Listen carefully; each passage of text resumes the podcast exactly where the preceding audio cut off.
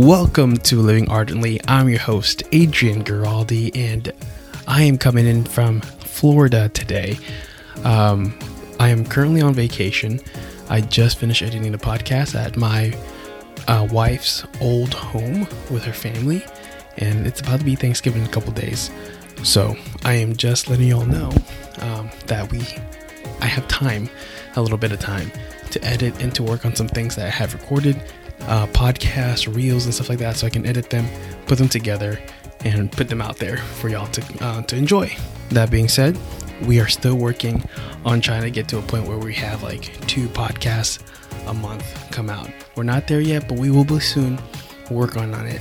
I just recorded a podcast with Steven before break, and uh, yeah, it's gonna be great. We're gonna do great stuff. But today we have a podcast with my good friend Sonia Quintero. I said it a couple times wrong before the recording and after and during the recording, and it's been great. It's really funny. This is a great episode about singleness. We've been talking a lot about like marriage life and stuff like that. I was like, you know what, we need to balance this out and um, talk about the single life because it's a little hard. It's a little, especially if you are experiencing it for the first time or like starting to feel really lonely during holidays. So go ahead, enjoy the episode, and uh, yeah, singleness is not a disease. Let that be known. Enjoy the episode. Peace.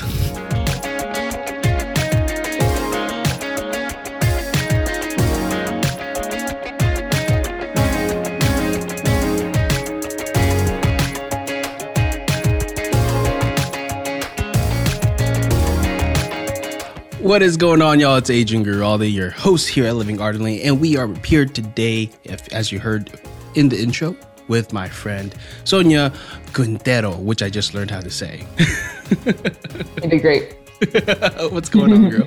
How you been? Good. Doing good? Yeah. Life's been great. Yeah, I just started school, Hey. um, which in San Diego, that means the pits of hell have opened up and heat has taken over every part of your life. I bet. But isn't it cooler at night there? You know, you would think so, but Nah. no. It's it's like so September, it's like the Santa Ana wind time. Everything's on fire. Um, It's 90 degrees every day. But then you go into October and it's 40 degrees in the morning and 90 degrees in the day. So you start with a sweater, you have to layer. You start with a tank top, then a shirt, then a sweater, then a jacket. And it just And- come up as the day goes on. As the day goes on, you got to take them off. That's Yep. amazing. So if you, you don't familiar with uh, Sonia, you can go follow her on her social platforms, which are uh, at Sonia Quintero with two U's. If you don't know how to spell that, I'm sorry. uh, and then my photography is at Tanta Gracia Photo. which they all be linked in the show notes. But um, you know, if you're not already following, I mean, come on, what are you doing? Yeah, what is wrong with me? This is What do you mean you don't enjoy unhinged rants? That's the best part. That's what I'm there for. so, Sonia, tell us a little bit about yourself for the guests. I mean, like, um, who may not know you, might not heard of you before. Um, just a little backstory, a bit, maybe even a little bit of your conversion story. You know, Okay, okay, all the tea, yes. Tea. Um, okay, so my name is Sonia. I am 22 years old. My family is from Jalisco, and I grew up kind of half and half in California and in Mexico. Mhm. I had not left the west of the United States until I was 17. Wow. And I took a flight to Denver, and I thought I was in the Midwest. And it turns out I genuinely thought I saw cows and like flat land. And I was like, this has to be it. this has to be what they're talking about. Oh, so Um, let's see, my conversion story. So I came into college somehow more of a heathen than I am today. and I was very much just I I had done my confirmation when I was like 13 because that's just what you do when you're Mexican. Mhm. Um, but after that, I I can't remember stepping foot back in a church. Um, and I came into college. Yeah, just thinking I had it all figured out. I thought I was like hot stuff, and God wasn't real, and all the all the things. Um, and some uh, FOCUS missionaries hounded me down and got me to go to seek and I hated SEEK. I hated everything about it. I thought Catholics were weird. I did not pay attention. I was like, yo, I was taking naps during the keynotes. Like, like this sucks. and then I was at Father Mike Schmitz's talk about the prodigal son. Mm-hmm. And everyone was going crazy over Father Mike Schmitz. And I was like, what is so good about this priest? what year was this? This was 2017. Oh, um, man, we were there at the same time. Really? That's what I'm saying. I keep like finding people that were like, wait, I was there too. And I was like, dude, I was I looked goth, so you probably don't recognize me. I was wearing chokers and purple lipstick. Like Are you really? yeah, I was. That's amazing. Um, I was trying to find my style, okay? Trying to find my swag. It wasn't working. it wasn't working. It was not working. Um, so there's this point where Father Mike just starts like he's telling the story about the son coming back and he just like stops and like sheds a tear Mm, and I, I like stop and look up and I pay attention for the first time all week. And he's just like, come home. And I'm like, me? um, and that day we had adoration. So mm. I'm going to be honest, like nothing at that conference could have convinced me except for Jesus. And adoration just grabbed me by the shoulders and was like, mm. wake up. Mm. And I realized it was more of a, not that I didn't think God was real, but more that I didn't think there was any saving me. So mm. why entertain the thought, right? Um, so then after that, I like, it was literally like a switch night and day. Like, I came back to campus. I started hanging out at the Newman Center. I started talking to people at the Newman Center. I started going to mass and Bible study, and I went on a mission trip, and I did this and I did that. Uh-huh. And it was like such a stark contrast that my priest at the campus literally pulled me into his office, and he was like, "What happened?" he was like, "You wouldn't even look at me two weeks ago. What happened?" And I was like, "I don't know, man." uh, and now he's like literally my best friend. Yeah. Oh, really? yeah. He's like, we're literally, it's so funny. Like, we just talk like two older women. We'll be like, you'll never guess what I heard.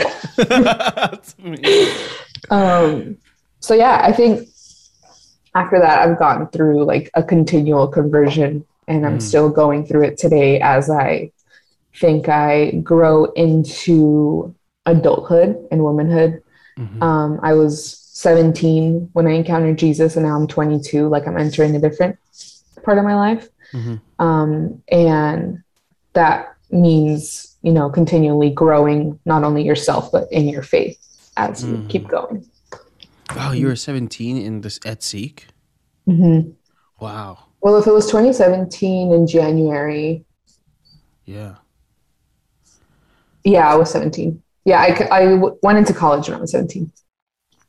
Yeah, I just I always forget how old how how young freshmen people freshmen are. Yeah, because I came in, I was like, oh, my birthday's like later in the year. Just as a super side note, like super irrelevant to what you're saying, but I'm just like forgetting that mm-hmm. teens are that young in college because I went in like 18, almost 19. Yeah, because I was such had a late birthday, but. Mm-hmm. In any case, that's crazy. That's awesome and so from from there and now you know you're you're still in college right you're or you're doing mm-hmm.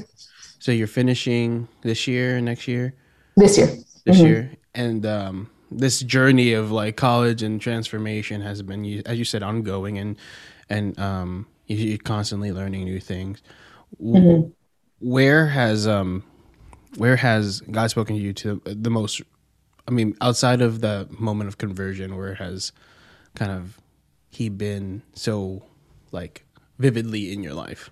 Mm-hmm. Um, in 20,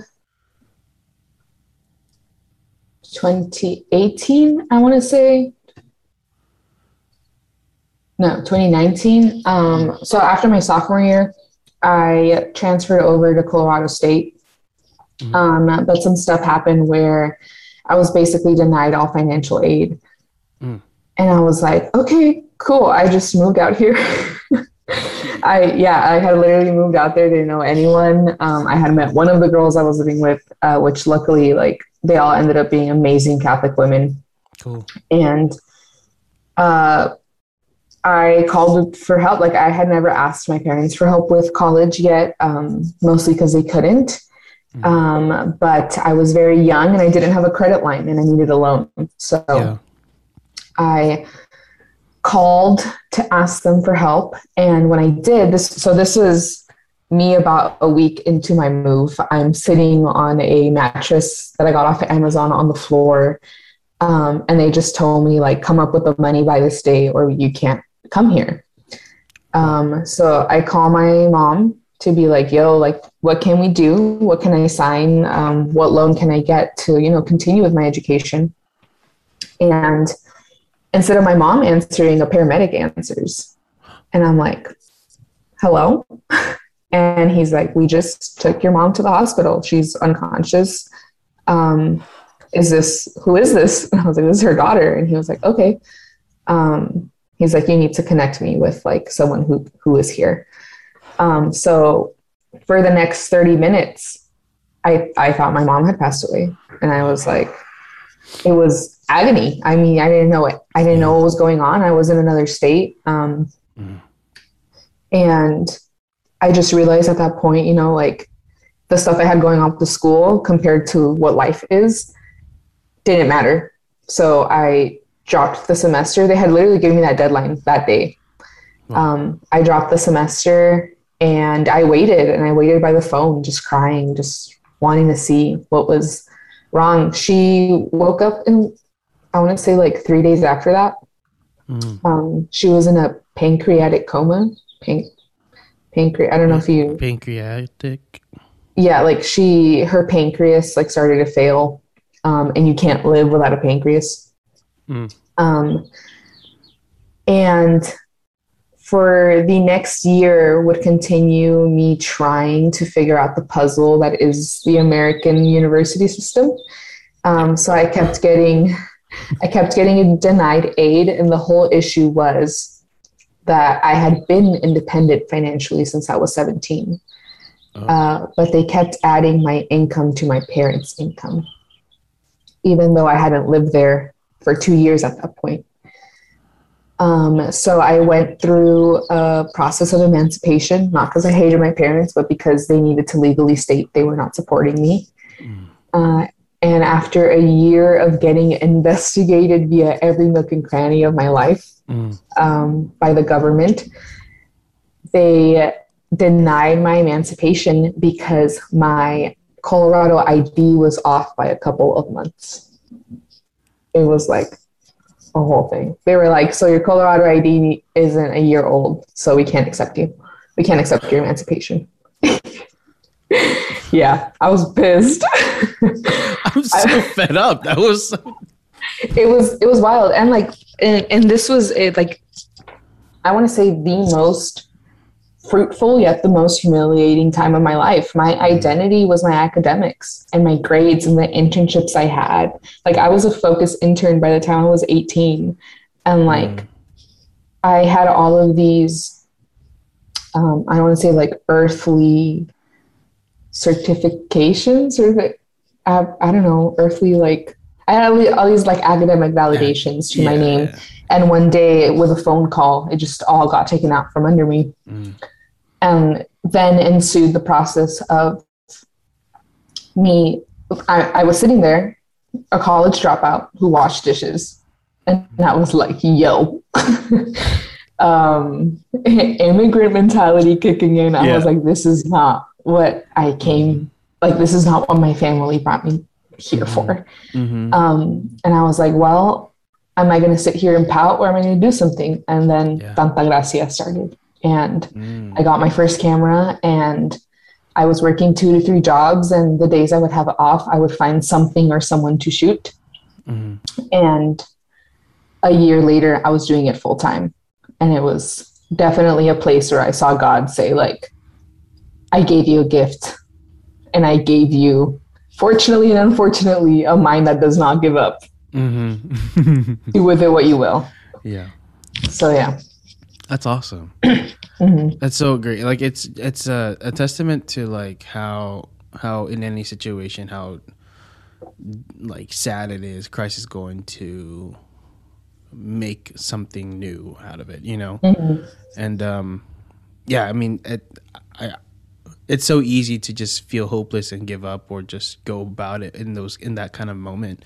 And um, obviously, not everyone experiences something like something like that, but a lot of us do, and not in the same way, obviously. But um, it is it is gut wrenching that feeling when you're there, and like you said, as an as as someone who's who comes from an immigrant family, you know, like it's it's not part of our our DNA rather, you know, how we were Mhm. raised to kind of give up. It's like find something else, find a way. And uh it's kind of like it reminds me of like some like some songs I can think of from musicals that are like like Hamilton's like I wrote my way out, you know. Um or whatever the name of that song is. Is just Hamilton saying like I wrote my way out out from where I was to where I am now. And and um everyone's got that gift and you just got to find that passion that gift and and dig deep for that. So that's why i love that's i mean part of the reason why i named this podcast living ardently because there's so many people living passionately and like on fire for things that aren't the same right and so everyone has their different passions and and different ways about going about it and it's just like really cool to hear and see that so I mean, that's the hope, right? Ho- Hope. I mean, obviously lined in, in into faith, but it doesn't always have to be, you know. Mhm. Um, so with that, like all of that that you just shared, um, I'm tying into the topic that we have today. We're talking about like singleness, right? You know, I realized that we, me, me and Sarah, and and my groomsmen, and you know, the last few episodes have been a lot about relationships, but like we rarely had talked about singlehood. So like I feel like this is a good balancing out of eventually like getting to that point. Uh, you know, talking to that point too, because I think maybe we've done we I, we talked about this once ever before, but when we talked prior to this, like you had such a unique take on some things that I was just like, yeah, this is gonna be a good one if we get into it. So let let's um let's go into first, like you know, um in the time that you experienced sig- singleness really real, um what what was the uh most challenging parts of it? I think um, I was definitely a late bloomer when it came to dating. Um, and it always felt like I was, even though I didn't feel prepared or ready to date, it somehow always felt like I was behind, if that makes sense. Um, and I think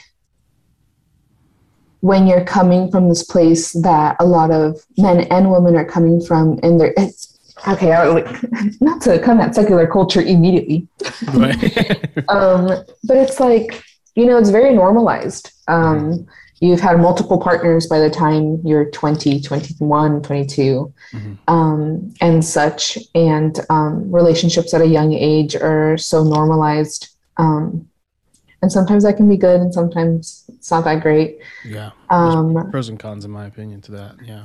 Yeah, and there's this I want to say des- desperation by the time you hit your early 20s and that you ha- if you haven't had a serious partner yet Yeah. where you start thinking is there something wrong with me? hmm Is am I unwantable? Am I unlovable? Am I this? Am I that? And you start kind of like dissecting yourself. Um, and then you start looking out partnership in in desperation instead of um, in fullness, you know, where you're like, man, I want a partner. Um, And I think that's my biggest, like, I I guess my, my biggest thing I would tell someone who is in their early 20s and hasn't had a partner yet, like, Yeah. you're you're right on track for yourself. Yeah. Um, and it's much better to start pursuing someone or start being pursued when you feel ready um, than doing it out of not wanting to be lonely.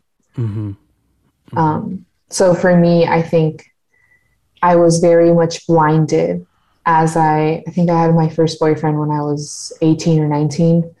Um, I was very much blinded by I feel behind, Mm, um, and I should take what I can get.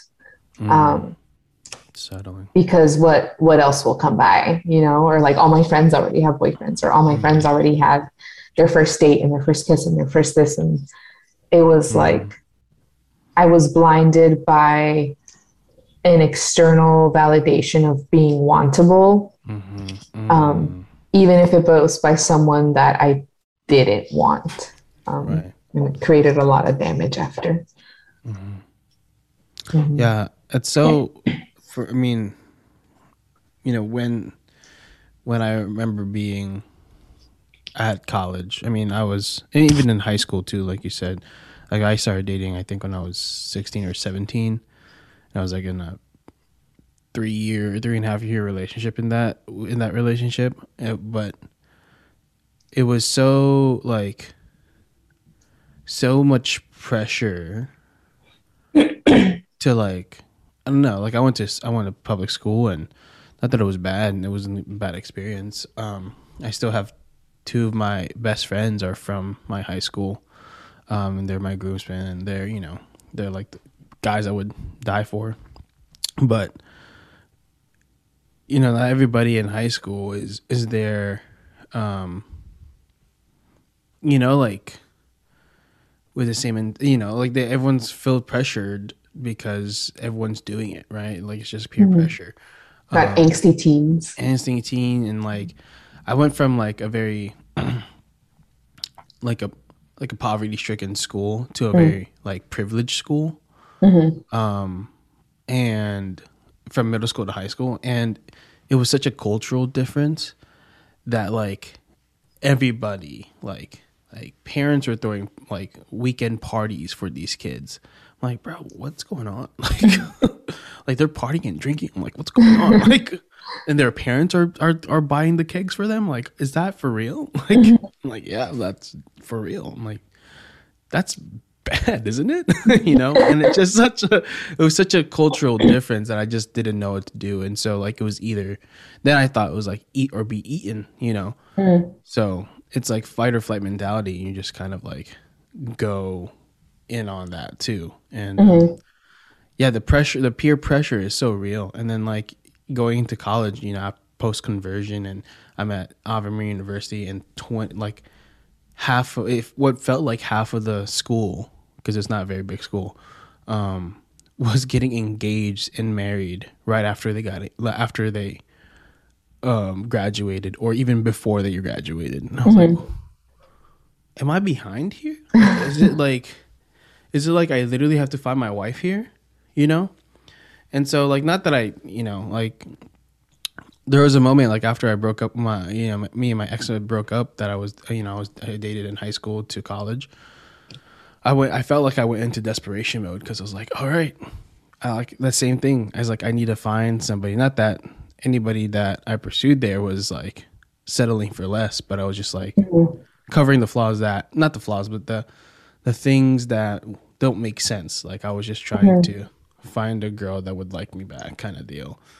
Um, and yeah, it was it was just a lot of desperation moves on on my end until like you know like a senior year. Um, and try to settle down. It's like all right, chill out, enjoy your senior year, have fun. You know, you don't need to do all this stuff, and then just enjoy your time with your friends. You know, all this stuff, and yeah, I, it it was almost it almost consumed my Mm. my time in college. Yeah. And a lot of my friend my like best friends come from that era, you know, is that time in college. And so luckily I was able to kind of snap out of it, but it, it takes you down a big rabbit hole, Mhm. that desperation mode. Yeah. It's almost like tunnel vision. Yeah. Yeah. You can't enjoy the stuff around it. Mm-hmm. So true. So hardcore, it's like it's really it's really challenging to find that balance, but you know, Mhm. um, as long as you're able to snap out of that. Um, but you know, singleness is not always like a, a like a bad thing, right? It's would you say? No. No. I like me. I like Sometimes. I like me times. So you know what in the in the time of your singleness, um, what do you what did you feel was like the most fruitful time there, mm. um, in that time frame? Yeah, I think um, I guess I'll, I'll, start counting my my singleness like when I when I went into college, right? Yeah. Um, the first two years of college, I don't know, I was taking 18 to 20 credits a semester and working two to three jobs. So mm-hmm. that was not on my mind. oh, yeah. I, I was in survival mode. yeah. I was like, boys, what about credit? I was like, girl bossing it. I was like, boy. Let me choke on my water. I got rent to pay, man. Yeah. Um, I, but I mean, I think that very much uh, shaped my perception on singleness. Um, it was a protection mode. It was yeah. a don't waste my time mode. It was a you're in the way mode. Mm-hmm. Um, and that's not a good way to view dating. Yeah. Yeah. um, I always say, like, it's two sides of the same coin. We can believe that our life does not begin until we start dating someone or get engaged or get married. Mm. Or we can also believe that our life ends when we start dating someone, get engaged, or get married. Mm-hmm. Context clues what side do you think I fall on? right. I went into yeah. I went into um, you know, everything that I do for myself and everything that I am ends when I start a relationship. Mm. Um, again, it was that survival mode talking. Because, mm-hmm. um, yeah, I mean, I didn't, as a low income, like poverty stricken area kind of gal, like, mm-hmm. Um, you see women with boyfriends and they have to drop out of college because they're pregnant or mm. they're dealing with abusive dads or like you know, it's not a pretty it's not a pretty picture when it comes to low income communities and uh, dating and motherhood and fatherhood and all that. So it was very much like a fear stricken in me. Yeah. yeah. Um, so that was my, I guess, time of singleness uh, before my first boyfriend. And the first boyfriend happened, and then we broke up, and then I entered another season of singleness, right? Um, and that season of singleness was not fruitful because it was a what can I do to get them back? Mm. Um, what can I do to uh, counteract that they thought I wasn't worthy? Um, mm. it was very much just like this fixation on I've been rejected and I need to uh, redeem that in some way. Mm-hmm. Um, long story short, he did come back. They always come back, Adrian. They always. I know what I am. Today, I know what I am. Go queen. I'm like what? I'm like a. I'm like a 2021 meme, but with the skills of a 1950s woman in a ranch. Like, what a description. you can take me out of the ranch, but you can't take the ranch out of me. You know what I mean? yeah. um, and so that season of singleness was very much um, you know, I had it and I let it go away, and that was on me because I didn't let myself get even more manipulated mm-hmm. and mm-hmm. treated worse. Yeah. And then I went into another relationship, and um, I quickly, yeah, I mean, the the I realized I was using him as I don't want to be alone. Yeah. Um, and after that, um, I went into another season of singleness. This was all like in two years. It was just like yeah. boom, boom, boom, boom. right. But that desperation mode kicked in. It mm-hmm. was it was like I had I had tasted it and then I was like, I need it. Like I need to, I cannot be alone. After having been alone for what, 18 years? Right, right. Um and so those seasons were not fruitful whatsoever. I was yeah. I was hurt and instead of addressing the hurt and instead of healing, I was looking for things to numb it and take my mind off of it. Um after I want to say after I moved back to California, so that was in 2020, you know, whole pandemic or whatever. Pandemic. Um, so I broke up with the second guy in 2019 in like November. Yeah. I pres- proceeded to do a very classic move of myself at the time, and I cut my hair, I dyed it, I quit my job, and I left to Europe for a month. and when I came back from Europe, I left to travel the US for another month. I did not see my home until March when they said, get your butt inside, there's a pandemic. oh my god. Um, and then that's when that's when it all hit, and I was like, "Yo, my entire life has once again been swept out from under my feet." Mm. Um, of course, I will acknowledge my privilege. I had a home and I had a, a Yeah. family to go back to, um, Yeah. which there was so much worse things going on at that time. But Mhm. um, I know a lot of people got faced out of nowhere um, with their mental health, just like I mean, you couldn't leave. It was right there, you know? Um, so it all hit me at once. And I was like, yo, I have not taken care of myself Mhm. in a very long time. Mhm. Um, so it, it was like this small breaking of cycles. I think uh, to answer it very longly, um, the most fruitful part was I was experiencing the the effects of my my cycles um, Mm. and being faced with a conviction at the same time to start breaking them. Um, because going into quarantine, I was already talking to and dating someone else. Um, and halfway through quarantine, I was like, what am I doing? Yeah. I am I'm doing the exact same thing. It's been two years now, and I'm doing the exact same thing Mhm. uh, that I was doing when I was 18. Um, so I was able to nip that in the bud. Mhm. And then I found weightlifting, and I was like, yo, this is better than any date I've been on.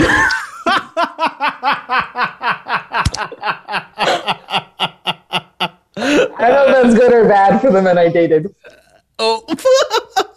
but I'm talking headphones on, cute gym outfit, and lifting heavy stuff. I was, I was like, yo, this is the best thing that's ever happened to me. Mhm.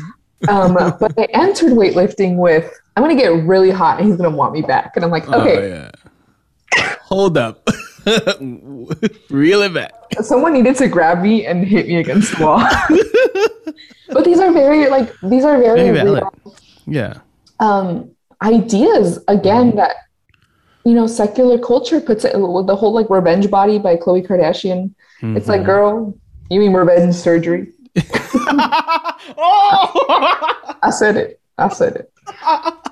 I too, I too would have a BBL if it didn't cost half of a Tesla. um, give you a second. Um, it's this whole like revenge body, this whole like revenge. And I actually talked about this on my story the other day, where it's like we're taught to like want to do better out of spite, right? Mhm, and yeah. some days spite keeps me going. I'm not gonna lie, Yeah. but it's more of everything I did for myself and to better Mhm. myself was so that I could receive that validation once again. yeah. And Mhm. it came very hard and fast where I was like, oh, that actually has to come from me. Mhm. Um, so with that, I was able to, um, I, w- I was able to, yeah, as I said, identify those cycles and finally have the courage to break them. Mhm. So in 2021, um, this this the beginning of this year in January, I started dating someone once again, um, and this was actually the same person I dated in 2019. Hey, full circle. Okay. Yeah, full circle, man, full circle. I was actually really pissed At yourself or Yeah, at, at everyone. Um, um, I don't think he'll listen to this. We're not on great terms, but if he is, hi. um, it was more of, you know, we were not good for each other. Mm. Um, and yes, he did a lot of damage, but I did it right back Mm. when it happened, right? Yeah. Um, So in 2019, 20, whenever we dated the first time, uh, we were kids. I mean, at least I was a kid. I was 18 years old, Yeah. and um, I was very broken, and I was very spiteful and angry. Um, and I did not know my worth. That was the worst part. I did not know a single cent of it. And by doing all this work with the cycles and the all those things, um, by the time we dated again in 2021, I was able to see our relationship for what it was. Mm. And I remember saying when we were like talking about getting back together, um, when I said, the first person you dated doesn't exist anymore. I have a very low tolerance for how poorly I'm willing to be treated now. And I'm not afraid to sacrifice companionship to validate like my worth. hmm And he was like, yo, what? yeah, I was like, I was pretty upfront. And, and it was like, that was something I never thought I'd be able to say to someone. That's amazing. Like, I know who I am. And if you, if you can't see who I am, I was like, if you can't see who I am, then I would much rather walk away. Mm. Um, and that's when I loop back to the first, the first thing we were talking about, that desperation and that, um, I need to take what comes along because what else will? Yeah. Um, because we talked a lot about um, building our life together and getting married one day and all these things, right? hmm And one day I saw our relationship again for what it was. And I just realized that wasn't what I wanted in life. It wasn't what was going to lead either one of us to sainthood, right? Um, and I was able to make that decision of, you know, this is nice. I very much care for this person a lot. Um, but why am I just taking what I can get? Mm. He deserves more than what he can get. I deserve more than what I can get. Mhm. Um, and it's time to let go. Um, so luckily, like, yeah, I mean that that was the I cried so hard. yeah. Yeah. I like I I cried for like two weeks after that, more out of like I knew it had to be done. Um, and it was like finally seeing the door close on like something that had been hurting you for so long. Mhm. It, it was like equal parts sad, equal parts excited. I was like, this is this is over. This is over. I can move on and I can, you know, like there's so much life to live. Like I can go out there now Mhm. and know that like I was able to put my worth over like mediocre mediocrity basically.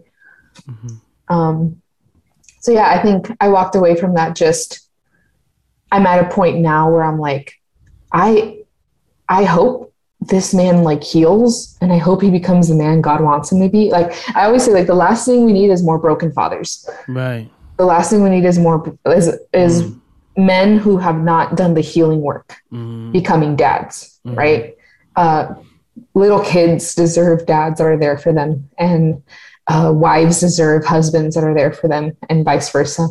Um, so I kind of left off with, yeah, man, I I hope you become everything God wants you to be, and you make someone very happy one day. Mhm. Um, and yeah, it's kind of like it's like a bittersweet feeling, right? Where you're just like, Mhm. see you later. Normalize Um, being nice to your exes. So- Okay, well, I wasn't that nice. I'm Latino.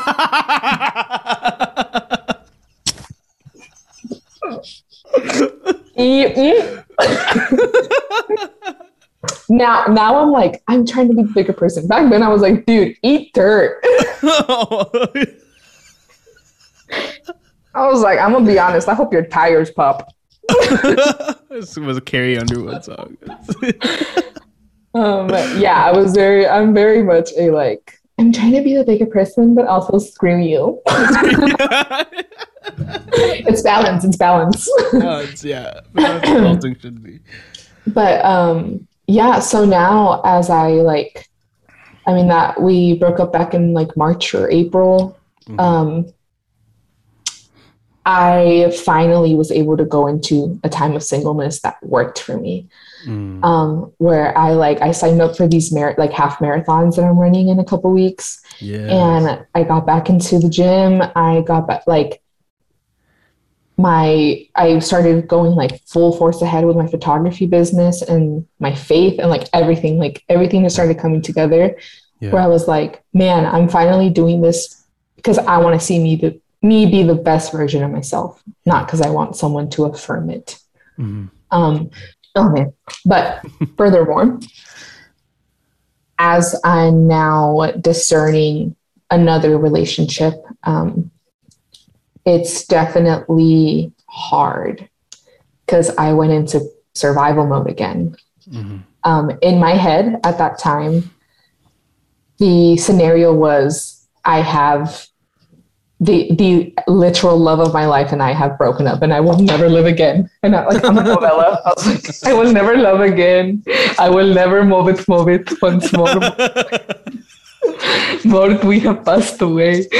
Oh my god. I know, my favorite is Sid the Sid the Sloth where he's like, wow, what if you anybody love me? I do this every year. That was literally literally the mode I went into. I was like, and Megan Thee Stallion was like hot girl summer, and I was like, oh whoa, whoa, whoa, whoa, whoa. Let's do that. yeah. Um, more like hot girl bummer, am I right? um so I went very much into, yeah, like full force ahead. And I was finally doing that work for myself. Yeah. But what I've noticed right now is this, this like, um, obvious things I have to address in therapy, of course, mm-hmm, mm-hmm. Uh, but also this overprotectiveness of my singlehood. Mm. Um, where at all times, what I've what I've noticed um, is I'm looking for reasons to stop trying to get into a relationship or stop dating someone um, instead of just enjoying the moment and enjoying this person. Um, I think the after effects of being in a toxic relationship um, on and off for so long is that I started viewing letting men or like letting men pursue me or letting men into my life as a direct attack on myself. Mm. And that's not the way to look at things. um, yeah. But then you can understand, right? Because it's like, yeah. a man tried to ruin my life for two years. So right, it's like, right, right. understandable. understandable, but work on it, queen. yeah. Um, or I'll tell you what my priest said. he, I was like, yeah, father, like, I'm scared. And he was like, you literally need to get your head out of your butt. And like, you are also correct. You're also correct. Yes, yes, yes. Um, heard, so yeah, it's like this balance you have to find, right? So I went mm-hmm. from like, I needed my singlehood to lead me into a relationship to now it's like, I need my singlehood to keep me guarded at all times. And it's like, that's not what God made you for. Like mm-hmm. to be alone and to bark at anyone who looks your way yeah. and like guard yourself. Mm-hmm. Um, but baby steps, you know. Yeah, yeah. It's um, it's so great to to get, you know. Thank you for sharing that because it's like, not a lot of people want to talk about this part of heartbreak that they experience mm-hmm. and how they grow and learn from it because as much as but because at the end of the day like there's a lot of personal things that happen there right um but there's so much growth that people can learn from in mm-hmm. that too and so I value people who who are able to and willing to share and be vulnerable like you did. So thank you for sharing that.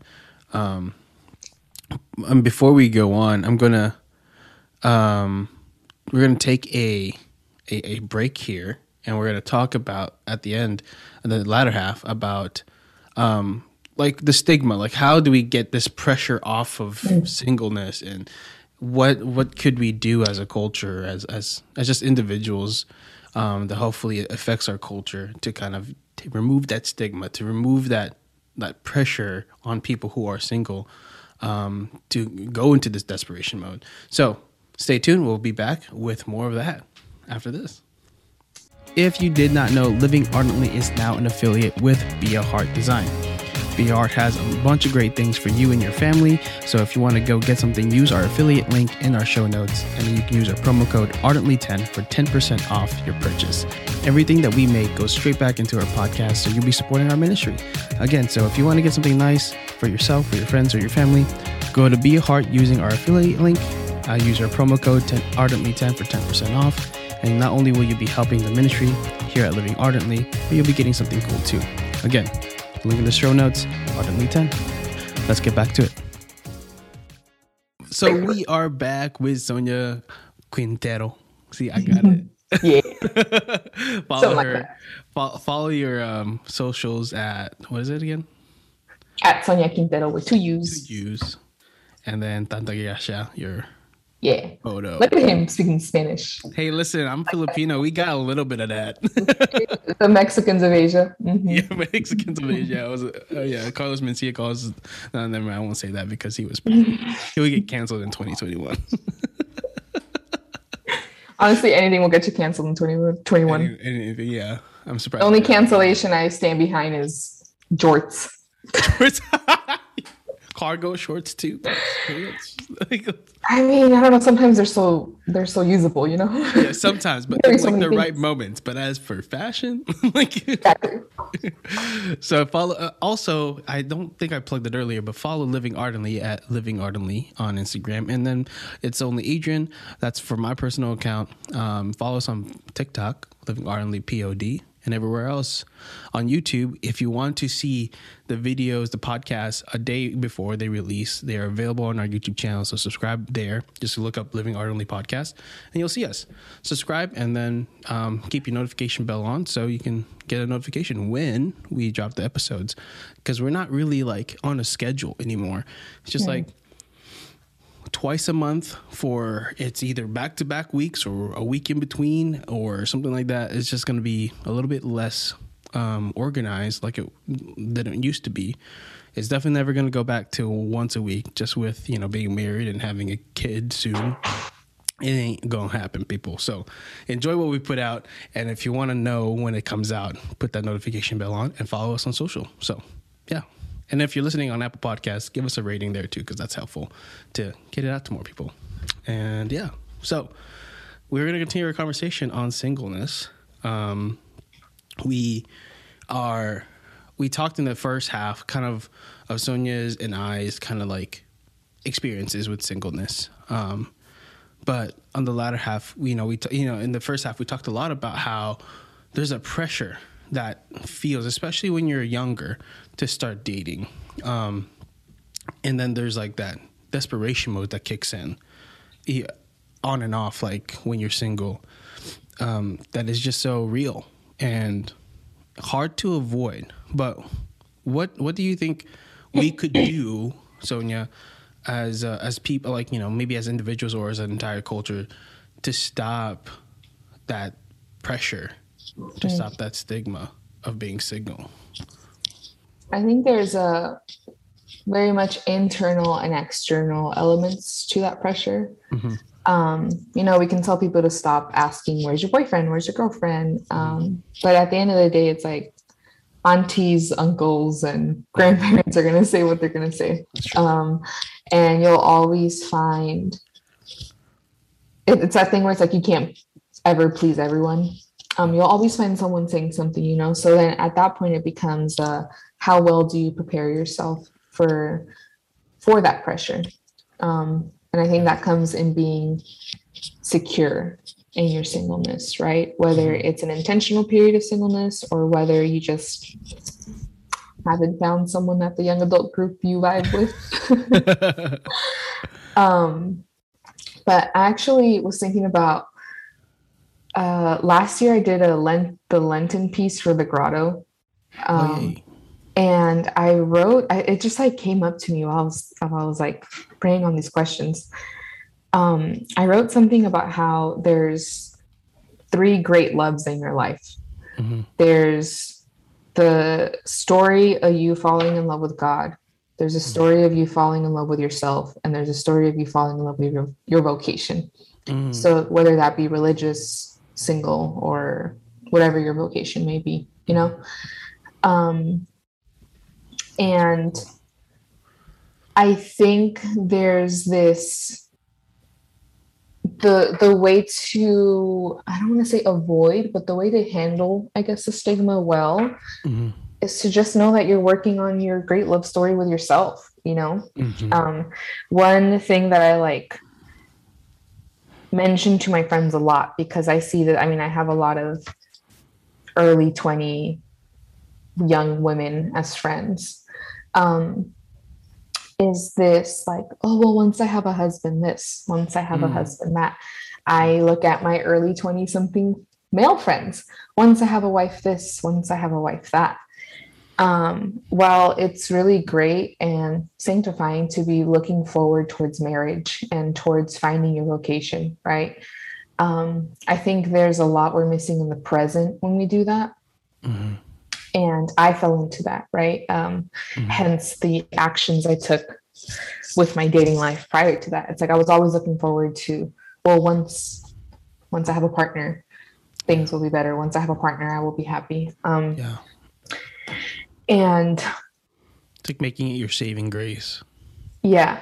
Mhm. Um, and it's it yeah. And um at the end of the day, it's kind of like I think we owe our vocation that love story with ourselves, if that makes Mm. sense. Uh we owe we owe that person or we owe that vocation uh, a security and a love for ourselves that you can't find elsewhere except yourself Yeah. um at the end of it because i mean yeah like i don't know i'm i'm 22 but like i've moved out of state by myself. I've backpacked across europe twice already. Like i've built this uh business that takes me from here to here to here to here. And and those are all scary things because it's like you tell any other young woman like go travel by yourself. And Yeah. they're like "Ah, what if i get mugged Can it's not that bad. Yeah. Getting mugged is kind of nice. It really, What? you can get mugged and be fine. I'm into today. so you've been mugged and you're okay. Unfortunately, yes. Oh my gosh. You said that with such like Well, he said, "Let me see I your." Wallet. sure if it was real. I was like The guy said, "Let me see your wallet," and I was like, "Okay." okay. It was so nice. I couldn't really. I was like, "Man, I just got mugged." um, was But here it- or in Europe? Mexico. was Mexico? Oh, hey, if you think about it, that's the nicest way they could do it. So I guess so, yeah. I was gonna put in Um, actually, the only other place that's not in my wallet stolen in front of me is Fort Collins, Colorado. So shout out to the transit center. Um, and um, I think I see this like lack of pouring into yourself and then putting that on someone else to fill for you, right? Mhm. Um, so I tell my friends, hey, like, when's the last time you went to a coffee shop by yourself and sat there by yourself? Uh, when's the last time you took yourself on a date? When's the last time, you know, you took yourself on a weekend trip? Just you, uh, or with your friends, right? Like, not everything has to be in solitude. Right, Uh, but I'm saying, like, without that romantic interest element right, right, right. that we all think we have to wait for. Um, and it's like in doing these things and in preparing yourself to be fully content alone, you then allow this other person to come in out of abundance Mhm. and out of like, I, I have built a life I love so much that I want to share it with someone. Not there's something missing in my life and I need to find someone. Right. Um, so if you switch, I think the way you're thinking about singlehood, when you get these outside comments, right? They don't really do anything because you know exactly what you're doing, you know exactly what you're working on. Um, and it's like, I guess a little laughable at that point. Where you're just like, haha, I get it. Yeah. uh, I'm sixth wheeling once again, seventh wheeling once again. Oh, um, but it's yeah i think um like i have a i have a friend who is was 31 Mhm. she started dating her now soon to be husband Wow. and she she was so she was always so brave and so courageous in sharing um, her journey and sharing the hurt that it was to be a Catholic 30 year old woman. Everyone's married already. Yeah. Yeah. All her friends are married. She's seeing 21 year olds get married before her. And she's like, yo, what? hmm and to see the man that God brought into her life, it's like, you know, she was like, that weight was worth 10 times over. Like, and it's like sometimes we just, not sometimes, most of the times, you don't know what God's bringing into our lives. Yeah. And if we sit here and pine over the fact that like he hasn't yet, it's like we're missing valuable time to become even more whole, right? Uh, Before this person or this vocation enters our life. Mm. That answer the question. Yeah, yeah, no, it's really good. Uh, I'd like to add too, just from my experience, you know, a lot of the time, there's a, a good, not all the time, but there's a good amount of time where in my singleness, I was, you know, when you start going into that desperation mode because you start seeing all this, like you said, like all these couples, and just so easy to kind of start feeling, you know, dang it, what, what's wrong with me or whatever.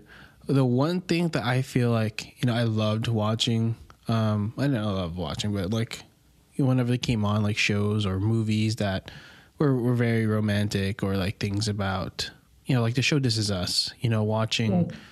watching Rebecca and Jack love each other so well when you know as they were I was just like man I just want to have that. I had to stop watching that show for a little bit because it was so like mm. egging on that loneliness that makes you want to go mm-hmm. into that desperation mode um, or just you know until you get to that point of like understanding like you're working on yourself when you struggle in those days like just refrain from watching these movies or shows that um, might be it, like hurting you more than helping you right now. You know, like this is us is a great show, but there was like I, like I said, I just had to stop watching it after a while for a little bit. And I, I continued watching it after after you know I'd gotten over that, but yeah, it's just like you know watching TV and watching movies and and things like that. They're romanticized, yeah, um, and can sometimes be a little de- detrimental to your growth. You know, so just be mindful of these little things. It could be even books, podcast. You know, like you can be listening to romantic podcasts. Maybe someone you're following on Instagram. Ooh, that too. Facts. Like that's a huge one. Like Yeah. um just just learn how to just learn how to recognize these things i think is going to be really helpful for your growth in your in your um single time um, and finding yourself and falling in love with yourself. And um you know another thing is just trying new hobbies like you know finding like you know sonia said that she got into weightlifting. Same with me like i was like well the gym was always quote unquote part of my life because um but like you like revenge body like you said earlier like when i was in high school i was doing all what i did. I lost a ton of weight in high school. Um but it was all for like i remember like literally running on the treadmill or like breaking records on like what i was lifting. And i was like mm-hmm. this is like oh they're gonna love me now. Da, mm. all these like just any girl like in my like any mm-hmm. girl i had a crush on whatever. And i was just like wait and it wasn't sustainable. Like I, like I, I eventually crashed, burned, and my body gained a lot of that weight back over the years. Um, and I was like, okay, but now, like when I was like 2019, I think it was like my time of singleness, um, like 2018, 2019, um, something like that. I don't remember, but like I was like so, just like, f- like in that mode of falling in love with myself and like knowing that I'm just doing this for me, dieting mm-hmm. well and doing all this stuff.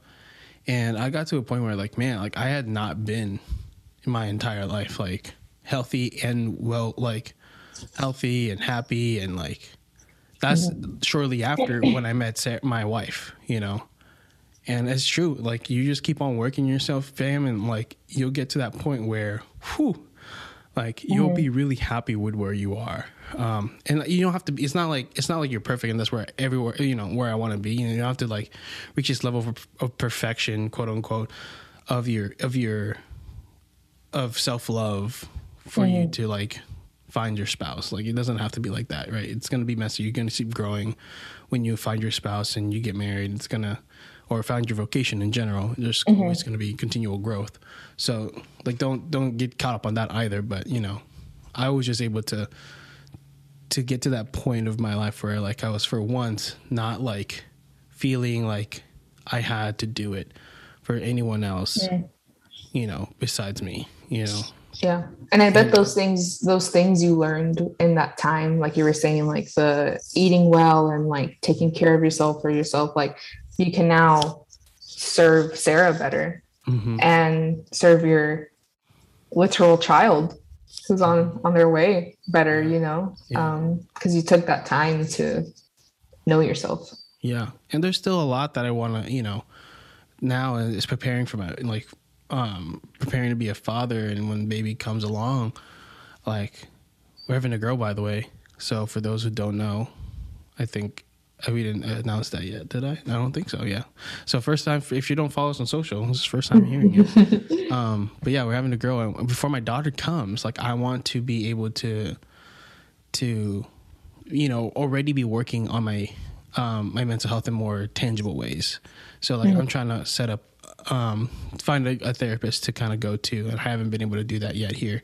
But um, that's something I know I need. There's some healing still I probably need to go through, and that's fine. You know, like and, and my daughter will probably be here, and there's still probably be healing to be go th- going through. That's fine. You know, but um, it's an intentional like mentality of like always getting better and not like doing it like out of like frantic like desperation you know like we were saying earlier but rather like out of genuine love for yourself and love for the body that god gave you you know and um yeah i mean that's what helped me a lot and so i think the stigma comes along and that pressure comes along when you're thinking outside of yourself mm-hmm. unless it's outside of yourself for god's glory like Yeah. it's it's really just gonna be revenge body, and that revenge body will die. You know. Mm-hmm. So, because you lose your engine, you lose your gas when you have no revenge to mm-hmm. give anymore, or you get exhausted. You know, and you will. Um, but you do it for the betterment of you, and um, for the Lord, and then like you know, like you said, for a spouse or for my baby, like that's not toxic. the other ones are. So yeah, I think that's a that's a good way to to wrap that. I, I think the last thing too is then is just to give the advice to those who might be struggling in their signalness right now. What would you say? Someone who is like maybe newly single or like sh- just struggling to be accustomed to single. What is your just last word of advice for them? Um, yeah, I, I actually one of my like best friends from literally forever uh, just became single, and I've I think I after a long relationship, and this has definitely been those uh, like late night chats or like uh, yesterday we were having drinks and we got into like the entirety of it, you know. Yeah. Um, and I think one thing I keep bringing up to her, um, keep in mind, this is like my best friend of like a decade. Yeah. Uh, so we know each other very well, is, um,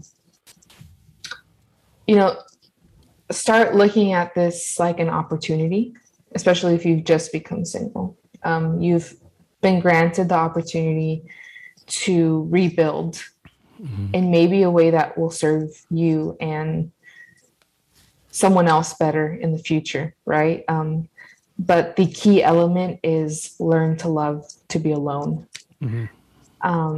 Because you can be lonely no matter where you are. You can be in a relationship and feel lonely. You can be married and feel lonely. Um, but learning to love yourself while alone, not much can shake you, you know? Um, So true. and for those who have maybe never been in a relationship or it's been a very long time since their last relationship, um, yeah, I, I think it's um, sometimes you fall into the mentality of like, no one will ever come again, or like, I will never find, and it's like, yeah, I hate to give credit to affirmations because I'm really bad at affirming affirming myself. Um, but one thing I kept telling myself over and over and over again after my breakup this year was become become so full that all you have to do is wait with open arms Mm. for someone you deserve. Mm. Um, and it, I just kept telling myself, like, you, there's nothing you can do, right? Like, there's nothing we like unless we're like actively uh, paying for Catholic match, which I don't know how many of us are on Catholic match. I, mean, I was on there for a little Oh. bit, but I was like, not gonna pay money for it. Yeah, I'm like, I would do anything for a spouse, and they're like fourteen ninety nine. I'm like, heck no. I would not. Have you seen that TikTok song? It's like, how far would you drive for the love of your life? And he goes, I would drive anywhere. And he goes, What about Nebraska? And he's like, Hell no. Like, I would not drive amazing. to Nebraska. um, That's amazing. yeah, it's like I forgot what we were talking about. I brought up Nebraska and I lost my train of thought. You're talking about Oh yeah, where I was like, if we're not actively like, um, you know, going on dates and doing this and doing that, it's like, I think another element I've seen is like some of my friends go to every Catholic event with who in here could be my husband, Mm. and I'm like, girl, probably no one, and that's okay. yeah. And like, we should stop valuing the opposite gender for the possibility of them romantically serving us. Mm. um, and like i think my most fruitful friendships and my most like like the best relationships with either gender like in my life specifically men have been so fruitful because i think genuinely brothering christ first right Mhm. Um again that can lead you to where you don't know you're being pursued uh, so you agree to talk on a podcast about being single That's amazing. um, but also it's like i've seen the effects of both um, where men have pursued relate uh, friendship with me as genuine brothers Mhm. um, and when they have with ulterior motives Mm. um, so it's definitely been, you know, you can affect others with not doing the work inside of you uh, and the work you owe yourself. Um, because you can miss out on really great friendships by saying like, you know, if you don't rom- if you're not romantically into me, I don't want to be a friend anymore Mhm. um, which I've seen happen a couple times, not just with me, but with my friends, um, where it's like this other person comes close to them, and when they realize they, they're not going to get that romantic attention, they're like, oh man, what did I do this for then? And it's like, Yeah. to be nice? Never mind. yeah, they're like, oh, brother. Wasted my time. Gosh. literally um Yeah. so i think it's that just as i said like we don't need more broken fathers or mothers out there not willing to heal um we don't need more men and women not serving each other Mhm. um and not being genuinely there for them as brothers and sisters in christ um like you know, secular culture does push this whole um like I don't need a man, men stink, and Right. rah, rah, and then you talk to men and they're like, well, girls are dumb and they're gold diggers and they're this and they're that, and it's like we need to stop looking at each other as the enemy, Mhm. um, or as something to gain, Mhm. um, and this neutrality can really help reestablish like good relationships because it's like Yeah. then you on the other hand you talk to women who are friends with these men but they're very lonely or they're very um, romantically deprived and they're like well he gave me a ride home so i think he likes me and it's like i mean you live on the way you know and it's like well i actually i had an experience like that I, with my conversion i had never had men be, be genuinely nice to me Mm. like for no for nothing back. Yeah. And one of my good friends, he like ended up becoming one of my best friends. He like Yeah. he served and and just valued me so well. And I was like, I am in love with him. and then one day I was like, wait, Wait. he's actually just really nice to me. a decent human being. We actually- Wow. I was like, if I think about it, we have nothing in common. um, so it's like, yeah, it's it's to add another thing to be cautious of. I'm like, everyone watch yourself. Yeah. Um, it's like be nice, be like serve others and serve others well, no matter their gender. Uh, but also have that self-awareness to know where you're definitely crossing um, friendship boundaries, you know? Mm. because same same it's like the same coin different side uh, you can be serving very well and be very a very good like friend to this person um, but if you're not aware of how you flirt or how you give off signals you can hurt this person Yeah. um, and I've seen that a lot as like an excuse. It's like, well, that's just how I am, and I'm like, really? You bat your eyes and wink, just, just speak. I'm like, I'm like, I know what you're doing, and like, I've literally, my like one of my uh, good male friends. Um, that was his thing, you know. The man is six foot tall. He's got colored eyes. He's buff. He's the guy, you know. Mhm. Um, and I remember the day I met him, and he looked at me and he was like, Sonia, you're like the funniest girl I've ever met. Like, literally, like that. And I knew like there was nothing there. And I looked at him and I was like, You can drop the act. And he was like, What? you don't have to flirt with me to be your friend. Like, I'll just be your friend. and he was like, and I was like, you good? And he was like, I wasn't flirting. I was like, really looking me up and down with the little like baby puppy eyes. I was like, you literally, and he was like, he was like, he was like, I did, I, I didn't know I was doing that. And I was like, it's okay. I bet no one's ever called you out. I was like, love you though. and now we have a very good friendship. Yeah, that's amazing. That's So, amazing. I have- mean, don't have- call them out. Don't call them out that rude. Yeah. I was like, that's just who. That's I was like, you. well, that was like post one of the breakups. So I was like, not again. no, no, No! no. Back.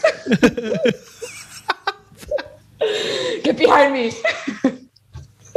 I'm dead. And that was, it's so valid. I mean, I have I have some great. I mean, I have a, a good balance. I think of best friends that are men and female uh, and uh, women. Um, and you know, I know I know one one one one girl that I'm best friends with in particular. I I knew since like high school who. Oh no, like college, early college, and she doesn't understand how flirty she is, and you know, like, Oh. and I'm like, you know, that is you just come off that way. That's might be why like a lot of people like you or fall for you. It's just that's They're like, I don't know what I did. And it's like, well, well.